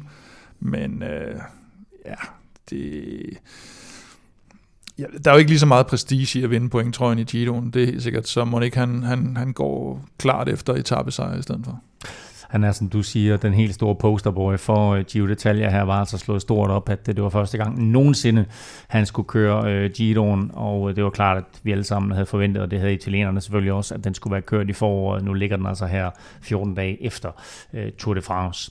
De første tre etapper er som nævnt altså flyttet fra Ungarn til Sicilien, og uh, jeg tror faktisk aldrig, at jeg har set en etappeprofil, Stefan, som uh, den enkeltstart, vi skal ud på på lørdag. Nej, den er lidt alternativ. Jeg tror heller ikke, jeg kan huske, hvornår jeg har set en, en enkelt start, der, der primært går nedad. Øh, men den starter med, med en kilometer, hvor det går lidt opad til 6%, og så, så er det altså bare ned over de næste 8 kilometer, og, øh, og, så, øh, og så, så flat for resten af pengene, den er 15 km lang. Så Men, det er lidt ligesom de der træstammer på bakken eller i Legoland, hvor man først lige bliver trukket op, altså en, og så og så går du bare nedad. Ja, ja. Så det, lander det, man tror jeg ned godt, sammenlignet med. Vanvittig sammenligning. Ja. Ja, øh, det plejer at være meget sjovt. Ja, men øh, det, det tror jeg faktisk også, det bliver det her. ja, ah, der har altså, været lidt, øh, har de ikke fået lidt røg for, og, og, altså i forhold til rytternes sikkerhed og sådan noget, hvorfor, hvorfor lave det her med, med ned ad bakke enkeltstarter? Det, altså, det, det, man kan komme op på nogle vanvittige hastigheder, ja. øh, når det går ned, men det er ikke en, øh, en så teknisk rute, som, øh, som man skulle tro, øh, når det er i Italien. Det er øh, lige ud meget af vejen, og, og der er få sving. Der kommer en lille smule smalle veje på et tidspunkt, men ellers så er det en, en, en, en rimelig uh, Men det gør jo bare hastigheden højere? At du ikke ja, det gør det, men det jeg synes, der er interessant, det er, hvilke gearing de, øh, de kommer til at sætte på, mm. for jeg vil sgu nok sætte uh, noget af en, uh, af en mølle på foran, for at, for at kunne træde den rigtig godt op i fart, og så... Uh, jo, altså, men altså, hvis der er nogen, der styrter øh, ned i bøjlen, fordi der er lidt vind eller et eller andet, så, øh, ja. så bliver det forfærdeligt. De men... havde det jo også med, med, dengang de lavede det der med, var det, var det fra toppen af Stelvio, eller hvad var det for et pas, mm. hvor, man så, hvor de så målte tiden, eller det ville de have gjort, ja, eller med måltiden fra toppen og ned, og så den, oh, der kørte hurtigst nedad. Ja, ja, ja. Der, det måtte ja, de der var, jo, der, jeg tror, de aflyste. Ja, men der var en eller anden, man får en pris, eller ja. en eller anden uh, pengepræmie, eller et eller andet, for at være den hurtigste nedad. Ja, så, ja, lidt det, det samme, de laver det. Det, det måtte de tage igen efter, at uh, der var lidt kritik, men de er, ja. de er lidt uh, kreative med at finde uh, nogle, nogle sjove ting med de her. Det er heller ikke tosset for Nibali, jo? Altså. Nej, det er det Altså, man kan sige, det er, ikke, det er ikke fordi, du kan vinde så meget på, på det mm. der, det går nedad. Øh, man skal selvfølgelig gøre meget ud af sin øh, aerodynamik, så, så det bliver ret vigtigt, øh, hvem der øh, kan pakke sig øh, mm. på den Men, Mikkel Bjerg er lyserødt efter første etape. Uh, det, øh, altså, han er jo ikke et, øh, altså jeg tror, jeg glæder mig faktisk til at se, hvad han kan gøre. Han har, han kan, kan muse godt igennem, og ja, den, det eneste, jeg tænker, det er den, den første kilometer på, på 6%, men altså, han har også vist, at han kan, at han kan, han kan køre okay øh, opad, når han, når han absolut skal. Anden etape køres øh, søndag, og den køres faktisk samtidig med Liège Bastogne Liège, så det øh, er godt med en, med en second screen der på søndag. Men øh, etappen her, den er kort, øh, og derfor så forhåbentlig færdig, inden Liège bliver afgjort. Ja, den er på 150 km, og så har du en, en det, det vigtige for den etape her, det bliver den her afslutning, som er meget, meget klassisk Giro med, jeg tror det er 3,7 km af det 5,3 procent i, i snit. Så, så det er de her rytter som øh, Ulissi, øh, Bataglin, øh, Fabio Fellini, Galopin, øh, Visconti, Brambilla havde man måske sagt for nogle år siden. Nu skal han så også køre for Nibali, så jeg ved ikke, om han, han bliver låst lidt der. Og så måske endda en Simon Yates kunne, kunne måske godt finde på at gøre noget på sådan en. Sådan en stigning som den her, hvor den er kun på de der små 4 km, men, men trods alt tilpas stejl. Etappen er sådan forholdsvis kopieret. Øh, altså ikke, ikke store bakker noget, men de kommer til den der, Stefan, kan man smide noget tid som klassementsfavorit der, eller kommer de alle sammen sådan, sådan nogenlunde i samme tid? Øhm, altså, der er selvfølgelig mulighed for, for at smide tid, men det er nok øh, de, de få sekunder, vi ved, at, at sådan en øh, mand som øh, Simon Yates, øh, specielt da han var tæt på at vinde, øh, der gjorde han jo forskellen på de her mindre stigninger og hentede lidt tid hister her. Og øh, det fik han jo så en lille smule kritik for bagefter, fordi at han, han måske havde brugt lidt for meget krudt på at hente de her 10 sekunder her og 10 sekunder der. Øhm, men altså, der er helt klart nogen, der, der vil gå efter. Jeg tror, at der, der vil nogle gange være de her typer. Nu siger Enrico øh, Bataglin gjorde det det ene år, øh, da han kørte for, var det Katusha eller Jumbo Visma, mm. hvor han var rimelig flyvende. Så der er de her punchers, øh, som virkelig går all in efter de etaper her, men, men klassementsrytterne, de skal jo holde sig til, og øh, nogle gange så, øh, så, så går de altså også efter det. Holder de sig øh, godt til. Ja, så holder de sig rigtig godt til. Så, øh, Nå, men nogle gange, når de holder sig meget godt til, så bliver tempoet også lidt højere, og så ser ja. man nogle gange, at faktisk de der punchers ikke rigtig næsten kommer til fadet. Ja, ja, men netop. til gengæld, hvis ikke de går op og spiller med, så kan sådan en som Matthews måske i virkeligheden godt øh, køre med på sådan en, en 5% mm. stigning der. Tredje etape kan vi præget af udbrud, når rytterne de skal op af vulkanen Etna. tak, Stefan. Kim, du er stadigvæk ikke med. Ikke? Den kan blive præget af udbrud, når rytterne skal op oh, af vulkanen Etna. Jeg tænkte på, at der var et eller andet med, oh. med navnet Etna, der Nå, skulle være huske, sjovt. Han, han sagde det jo tidligere, hvor oh, vi ikke grinede, og nu griner oh. du ikke igen. Ja, og, og, og du, du kommer sådan en pligtgrin. Ja, det kan. Anyway, det er igen en uh, kort, eksplosiv etape på blot uh, 150 km, men den slutter med en stigning på 18,2 km. Ja, og det er jo ikke øh, hvilket som helst øh, bjerg. Mount Etna er jo, er jo kendt i, i Giro d'Italia sammenhæng, og den har jo ja, 18 km og, og stiger med 6,8 procent, så, øh, så det er en... Øh, det bliver en, den, en, en test for, for klassementsfavoritterne allerede fra start, så, så vi får allerede tidligt at se, hvem der har det i sig, og hvem der ikke har. Og det var faktisk lige nøjagtigt her, at øh, Simon Yates han øh, tog sin lyserøde føretrøje i 2018, og så havde han den ellers i 12 dage, inden han øh, gik helt kold, og øh, fik sit øh, episke kollaps der i, øh, i den Giro, som øh, Chris Froome han så endte med at vinde. Vi taler mere Giro detaljer lidt senere, hvor du også får spiltips til også. Om 32 dage går amerikanerne til stemmeurnerne. Bliver det Joe Biden, eller bliver det four more years for Trump? Og øh, sidder du og, og tænker, hvad har det her med cykling at gøre? Øh, well, egentlig ikke noget. Og så dog, fordi Kim... Og dog. Der er kaos på track. Der er kaos på Twitter og på track. Ja, altså, jamen det, det, tog, det var noget, der virkelig lige pludselig tog fart. Øh, der er en, øh, en hollandsk øh, cykelkommentator, jeg tror hun har været ansat på øh, Eurosport og på det, der hedder GSN, GCN, undskyld, øh, som egentlig startede som sådan en, en Twitter-profil, der kom ud af ikke rigtig noget. Jeg tror, hun, havde, hun baksede med noget vægt eller sådan noget, efter hun havde haft en øh, kraftsygdom, og så begyndte hun at bruge cykling som, som, øh, for ligesom at komme, komme ud af det her. Og så begyndte hun at kommentere på, på, på cykling. Og så bliver hun sådan en, et, et kendt ansigt inden for Twitter-miljøet, og, og, og nu har hun så været øh, ansat på forskellige tv-stationer osv., og, og, og hun øh, har åbenbart siddet og, og fulgt lidt med i den der præsidentdebat.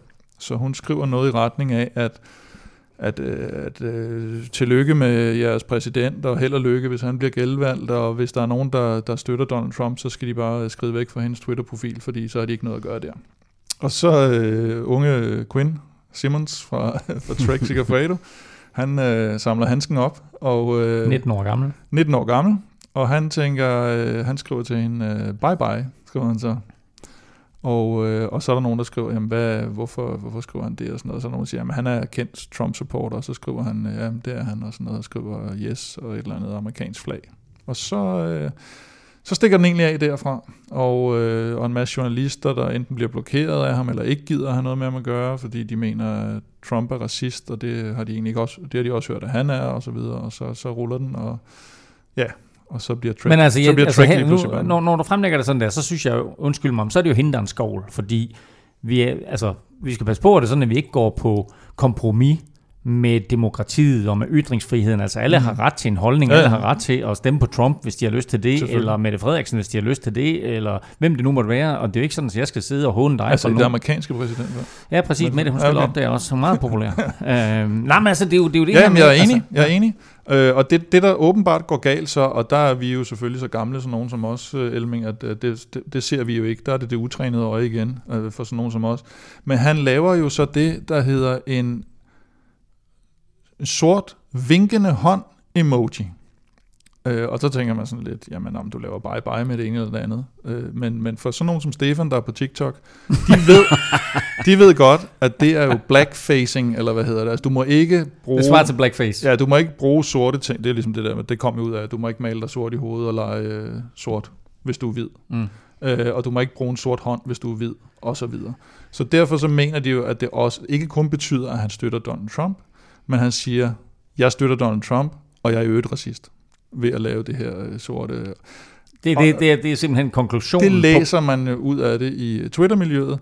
Det der så er, og, og det gør så, at der er en hel masse, der begynder at skrive sådan, jeg har lige tænkt mig at, at købe den der nye Trek, uh, whatever, et eller andet. Jeg kender jo ikke de der modeller, mm. vel, Stefan. Det ikke ved du, hvad Ah, det så så, panikker. så panikker Trek jo, og tænker, åh oh, nej, nu mister vi jo altså halvdelen af vores omsætning på grund af det ballade her. Så, og så, så, så der er noget kommercielt i det, og så er der også det i det, kan jeg forstå, efter at have skrevet sammen med nogle af de her cykelsportsjournalister i USA, at, at ham her, Quinn Simmons, han er nok, øh, han er nok lige, lige til, den, til, den, til den højere ekstremistiske side åbenbart, og har, har lavet nogle ting før, og har ytret sig om, om nogle ting før.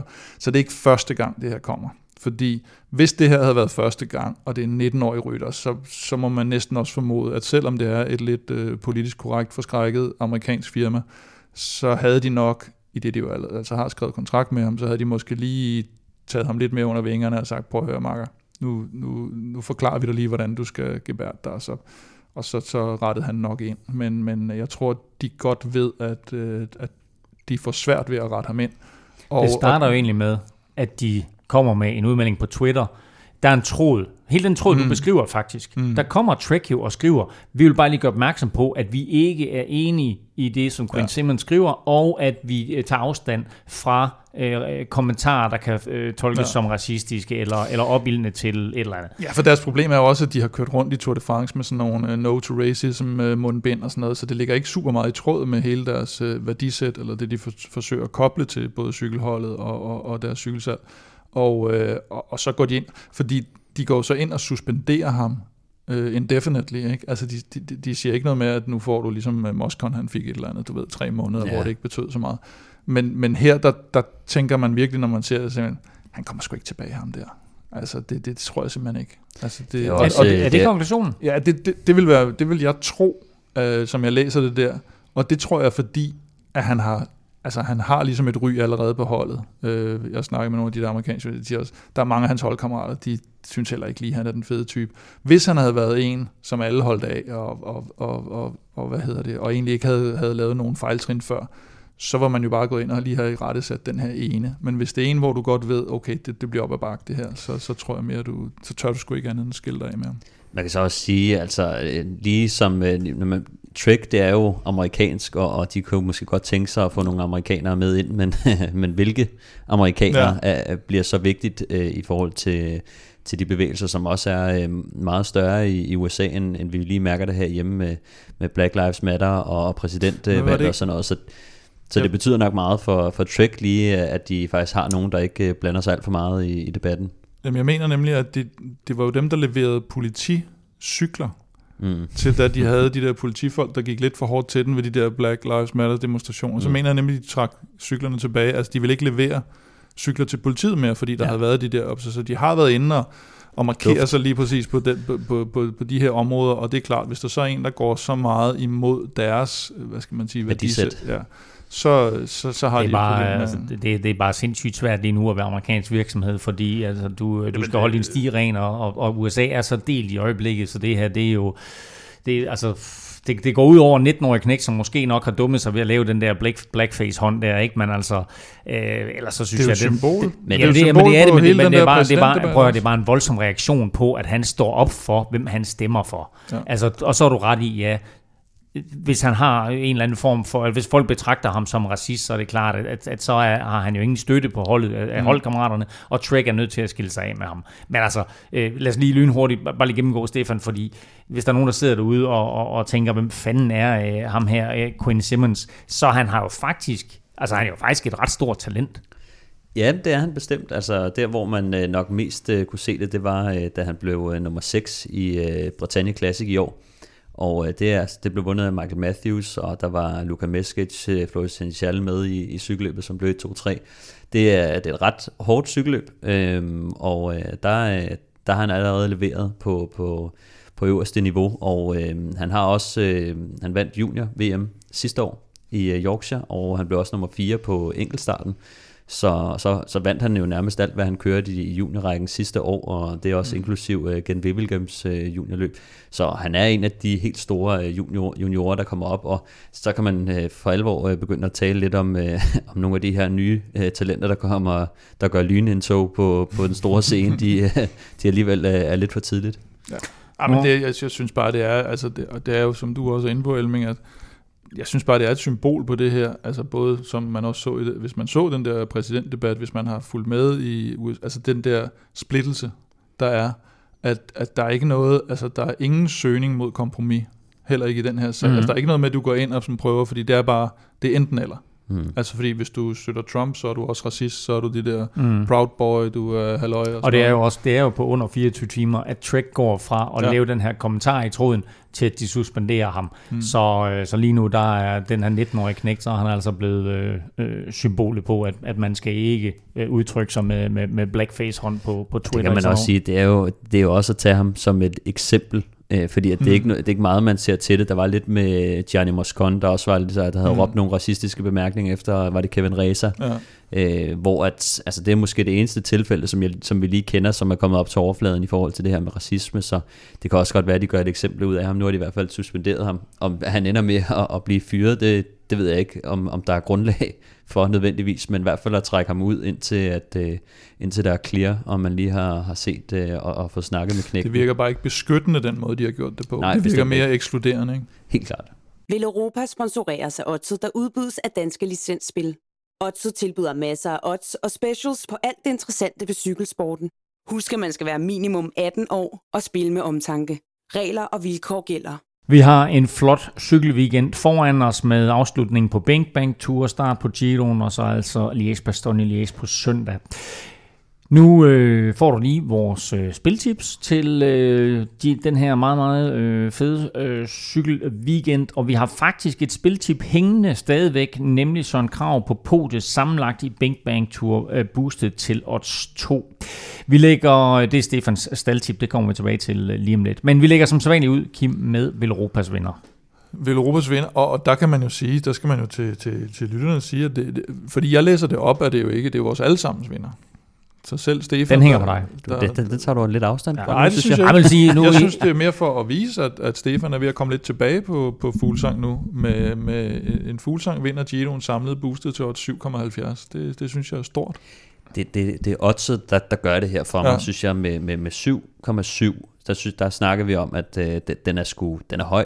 Ja. Øh, men, øh, men når man ser, hvad han har lavet indtil videre, der er selvfølgelig den med, at han ikke har har gjort det før, øh, vundet noget, eller kørt top 3 i en, i en Grand Tour. Hans mm. bedste er stadig en, en syvende plads i, i, i 13 i Tour de France, men, men altså, det er Og så er, han jo, så er han jo lige kommet op som nummer et i verden, hans øh, femteplads på VM. Løb, ja, på, den er øh, sådan lidt, den er lidt snyd. Hvorfor? Den er lidt Fortæl. fake, fordi at, det, det, er, det, er, det er på en dags listen, og den er tilbageløbende for et år, men de har jo, de har jo talt øh, øh, forårsløbende med, hvor han jo blev 1-2-3 i Liège, Amstel og øh, Flesch. Øh, og de, altså, det, det er jo fordi, de ikke er blevet kørt endnu. Så lige nu, der fører han, og øh, om kort tid, så er han... Øh, med Men er han nummer et, eller er han ikke nummer et? jo, men det er jo sådan en mærkelig liste, som er modereret efter tiderne, og jeg ved ikke hvad. Så, og så, Nå, Godt så. Anyway, som du siger, Stefan, odds 7,7 på, at Fuglsang han vinder turen, det er altså, eller Ikke vin, øh, vinder, vinder Giroen, det er altså meget, meget flot uh, odds. Stefans staldtip fra sidste uge, altså som sagt, så har vi stadigvæk Søren Krav kørende uh, til odds 2 der, men vi har også et nyt staldtip på banen, Stefan. Ja, og det er jo øh, Giro d'Italia, og, og når man kigger lidt på, øh, på favoritterne, øh, så det, der er selvfølgelig nogen med, og så er der Vilko Keltermann, som jeg synes... Ej, nu stopper du med det kælder, mand.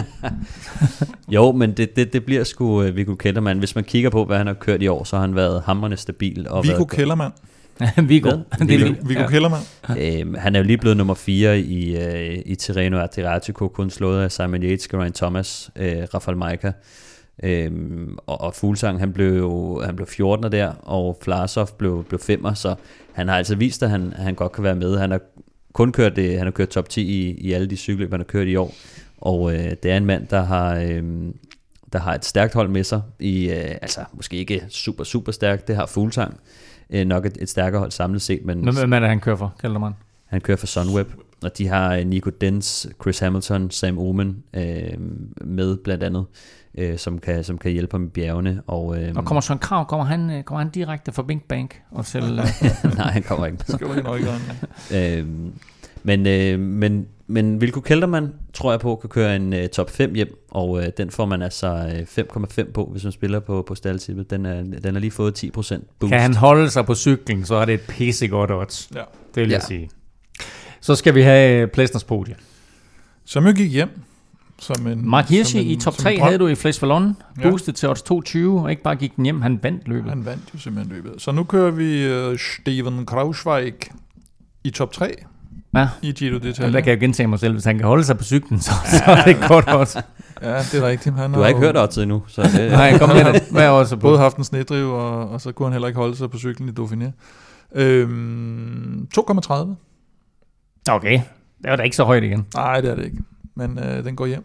Okay, så han, men, men med sådan et odds øh, 2,30, 2,3 på, at, at Krausweig han kommer i top 3, så var han vel også betragtet som en af de umiddelbare øh, helt store favoritter. Ja, plus at, øh, at Jumbo Visma har bare kørt godt i, i stort set alle løb. Ja. Øh, selvom han, han har jo ikke lige frem et turhold med, men, øh, men stadigvæk... Øh, Og så er der også noget med de enkelte starter der, ikke? Altså, øh, det er også derfor, jeg var inde mm. på. Vilko Keltermann. Han er jo, altså han er faktisk rimelig god til at køre enkeltstarter, mm. Mm. og Krausweig er Er også sådan lidt sneaky god ja. Til at køre, Mm. til at køre enkeltstarter, så det er også lidt, øh, lidt, lidt på den baggrund, at... Øh, Og hvad var det? Var, var det 17, hvor han førte, og var det 4 minutter, han var foran Wilco Kelderman, og så, og så er det, han det, i den var, det var snedrive. inden Nå, den det sidste var, øh, uge, det tror var jeg. Krausweig. Øh, Og- og ikke Kelderman, nu bliver jeg kæft, jeg er helt væk jo ikke. Undskyld, ikke Kelderman. Krausweig er foran i 17, er det ikke, er det ikke 17, hvor han er foran med 4 minutter ned Mm. til Nibali, og så går det helt galt for ham, og han kører i en sted. Jeg tror ikke, jeg tror ikke han var foran med fire minutter på den etape, som jeg husker det i hvert fald, men det var noget med inden sidste uge, var han, Ja. var han foran med helt vildt meget ned til Nibali, og så på den etape, der er det han så... Så han har Han, også sådan øh, lidt revanche til gode der, øh, Steven Krausweig. Men øh, der var det altså vores øh, spiltips. Øh, tre styks. Fuglsang vinder Giroen samlet til odds øh, 77. Stefans staldtip er Vi- Vilko Kelderman i top 5 samlet til øh, også boostet til 5,5. Og så altså Steven Krausweig i top 3 samlet boostet til odds 2,30. Gå ind på øh, odds.dk og find de her øh, boostede odds under Veloropa-sektionen. Det var dagens spiltips bragt i samarbejde med odds fra Danske Spil. Vi skal lige omkring andre nyheder, hvad vil jeg sige, nyheder, snyheder fra cyklingens verden, og øh, der kunne Herning Cykelklub tirsdag præsentere en spændende nyhed, Stefan.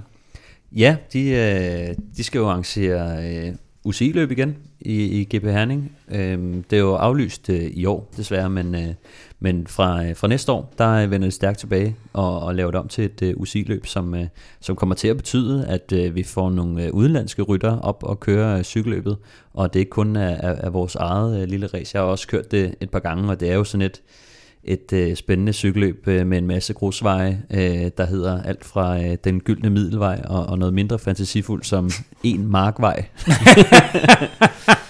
øh, men øh, det, det, der er cirka 30 km øh, grusveje, og øh, masser af, af vind er der også, og, og det har altså en, en meget flot historie. Hvis man lige øh, kigger ned over, så har Bjarne Ries øh, vundet løbet, og Michael Blautun har vundet løbet, en, en anden herning genser. Øh, Kurt Asle har vundet, og Frank Høj vandt i, i 2004, hvor at øh, Michele Bartoli øh, blev toer. Mm. Øh, de kørte begge to på CSC dengang. Det var, de var også på CSC dengang. Øh. De var også på CSC. Ja, øh, og, og siden 2014 har det været kørt øh, som et A-løb og en del af Postkoppen, som er sådan, ja, vores øh, danske øh, kop, som, øh, som er sådan lidt et, et ekstra stort øh, cykelløb, hvor man kører om udtalelse til PostNord Danmark rundt. Øh, i men, 2004, øh, ja. da jeg var på Team CSC, der kan jeg jo fortælle en lille historie om... To gange på en udsendelse, wow! Jamen, det der, var det, der var det Rig Cycling, der jo, der jo øh, enten ejede eller ejede løbet, eller havde løbet mm. sammen med Herning. Ja. Og jeg kan sige at det var tæt på at blive aflyst det år, fordi ja. vi kunne kraftedeme mig ikke finde sponsor til, til det der. Og jeg kan ikke engang huske, om, øh, hvem fanden det var, vi fik, fik til at og sige, at de var sponsor til sidst, eller sådan ja. noget, så kost, jeg tror, det kostede, kostede simpelthen penge at afvikle det der år der. Ja, men det har været kørt som et lidt større. Dengang øh, var det et 1 løb, øh, som, øh, som er lidt, lidt højere kategori. Nu kører de det som, som et, et to løb, som er den, jeg sige, den laveste kategori, men også den, som øh, mange af de danske kontinentalhold, de, øh, de kører øh, mange af den slags øh, cykelløb. Og så er det jo øh, nok, og øh, også fordi, at, øh, at vi har så mange gode danske cykelrytter i øjeblikket, at, at der er mulighed for, at øh, det altså vender tilbage med et UCI-løb i Herning. Apropos det her, Kim, som, øh, som du sagde med en manglende sponsor, så har det japanske IT-firma NTT jo meldt ud, at de ikke forlænger deres sponsorat i cykelsporten, og dermed så står Bjørn Ries apropos uden sponsor for den kommende sæson. Ja, det, det er jo klassikeren. Det er klassikeren, og, øh, og det har ligget lidt i kortene, når man har taget, først for nogle måneder siden, eller sådan noget, der, der synes jeg egentlig, det, det tegnede lidt lovende, hvis man, man hørte sådan om, om nogle danske rytter, der sådan havde fået sådan lidt, lidt forhåndstilgivelse på, at øh, de kunne komme ind i folden. Der har været lidt, øh, lidt ryster omkring nogen, der har snakket med, ja. øh, med, med, med Bjarne, og så tænker man, jamen, fanden har han overhovedet noget, og, og, ja. og så, så havde han ikke det alligevel, og ja, nu ser det, det ser ikke alt, så, alt for godt ud på, på, på den her tid af året. Det er jo mange gange det, man skal kigge på, hvor hvornår er det, at, at, at man får den her melding. Uden at man, altså normalt hvis du har en, en sponsor, der hopper fra, så, så timer du det med, at der så kommer en ny øh, mm. sponsor, og så har du nærmest pressemøde sammen, samtidig. Ja, dem, der har en sponsor, de gør det. Øh, typisk, og så gør du det øh, nogle gange på, sådan, på anden hviledag af, af Tour de France, eller et eller andet, og finder, finder en god tv-mulighed der. Men, øh, men i det, at de bare ligesom melder ud, okay, det game over, og, og der ikke rigtig er noget nyt om noget, så er det efterhånden svært ved at tro, selvom man lige præcis i tilfældet Bjarne Ries aldrig skal sige aldrig. Det, det har det der trods alt lært mig af cykelsportens historie. Og netop det, at jeg synes, det, det er ofte, at man ser den der pressemeddelelse, der kommer ud som sådan, du ved, nu skal vi bruge en sponsor, ellers så lukker holdet. Altså, ja. Og det bliver ligesom brugt som sådan den der øh, sidste lige krog til lige at se, om de kan få fat i nogen, men men øh, Victor Kampenarts var også ude at sige, at han begynder at, at kigge andre øh, steder hen nu, fordi ja. at han simpelthen ikke tror på det, og hvis han skal ud og, og, og nå at skrive en kontrakt, som ikke er fuldstændig horribel i, i sidste time, så, øh, så bliver han nødt til at Vi skriver altså 1. oktober, ikke? så trods det her, altså sæsonen er blevet rykket og flyttet og sammenpresset, men vi skriver stadigvæk 1. oktober. Og så der skal man heller ikke øh, glemme, at turstart i Danmark 2021 er aflyst eller flyttet til 2022, mm. og det betyder så også, at, at det her, vi talte om med, at Velux lignede en sponsor, øh, at de måske skubber deres sponsorat et år, eller, eller hvad der kommer til at ske der. Eller om der overhovedet har været, altså det, jeg har også talt med nogle stykker om det der, og de har vist også været ude og, og eller der er i hvert fald også nogle andre hold, der har, der har haft en, en Velux-historie lige pludselig, har jeg fundet ud af, så, som heller ikke blev til noget. Så jeg ved ikke, om de bare har været ude og, og, og lege lidt, uh, lidt uh, købmand. En gratis markedsføring. For, for ja, det må man sige. Det er noget helt andet, Kim, det er faktisk, ja. fordi jeg var til det der pressemøde mm-hmm. i mhm. januar inde på D'Angleterre, var det 6. januar eller noget i den retning, hvor Douglas Ryder fra, fra NTT øh, stod der og, og rystede hænder med Lars Seier og Bjarne Ries. Og der kom den her tilgengivelse om, at der var skrevet et letter of intent på, at Ries Sejrgruppen overtog en tredjedel af NTT Pro Cycling holdet, mm. som hedder noget bag ved kulisserne, eller Quebeca, eller et eller andet i den mm. retning. Er der overhovedet, ved vi overhovedet, fordi jeg kan ikke finde ud af det, om det der letter of intent nogensinde er blevet til en, en formel aftale? Jeg har i hvert fald ikke hørt nogen sige, at det er. Øh, vi har jo flere gange eller vi, der var, flere gange i processen har det i hvert fald været bekræftet, at det ikke har været gennemført. Øh, jeg ved ikke, hvad status er nu, men, men det der jo også skete var jo, at så lukkede de jo faktisk hele det her Virtu, gruppen lukkede jo ned i mellemtiden, og det var jo egentlig den, der skulle have overtaget den tredjedel, som jeg forstod det. Så var der noget med, at det så var øh, efter sine Douglas Ryder, der skulle have noget firma flyttet fra et land til et andet i forhold til, jeg ved ikke om det har været noget skattemæssigt, eller, eller, eller hvad det har været. Øh, nogle processer, der lige skulle gøres færdige, og det har ligesom været historien, øh, hvorfor det ikke blev gjort. Men øh, nu, altså hvis ikke det er blevet gjort nu, og, og sponsoren er væk, så, så ender det jo måske med, at, at de der lidt øh, sarkastiske, kritiske røster, der var fremme dengang med, med Ries har fået et nyt job, at så ender det med, at mm. det var egentlig det, han fik. Han fik et, et job i et år, mm. og det var det, de fik ud af hele den her øh, pressemøde på Dangletære og, og stor ståhej. Så kan man stille spørgsmål ved, om han har fået sin løn, eller om det var den pakke, han selv skulle betale. Ja, det ved jeg ikke. Monika Lars Seier, han har sørget for det. Øh, uh, den polske sponsor CCC forlader også cykelsporten, og øh, Kim, i stedet for, så er der gået lidt cirkus i den. Ja, den er sjov. Hvad hedder det? Ja, og der kommer, der kommer simpelthen et belgisk hold mere på, på World Touren, øh, Circus Wanty Goubert, som de så mundret hedder har, øh, har overtaget licensen, og øh, som jeg forstår det, så er det ikke Jim Okovic-organisationen, øh, øh der, der følger med, den der tidligere var BMC og Fonak og Motorola og hvad den ellers har hed i tidernes morgen. Så, øh, så det er i hvert fald et midlertidigt farvel til, til den institution i cykelsporten.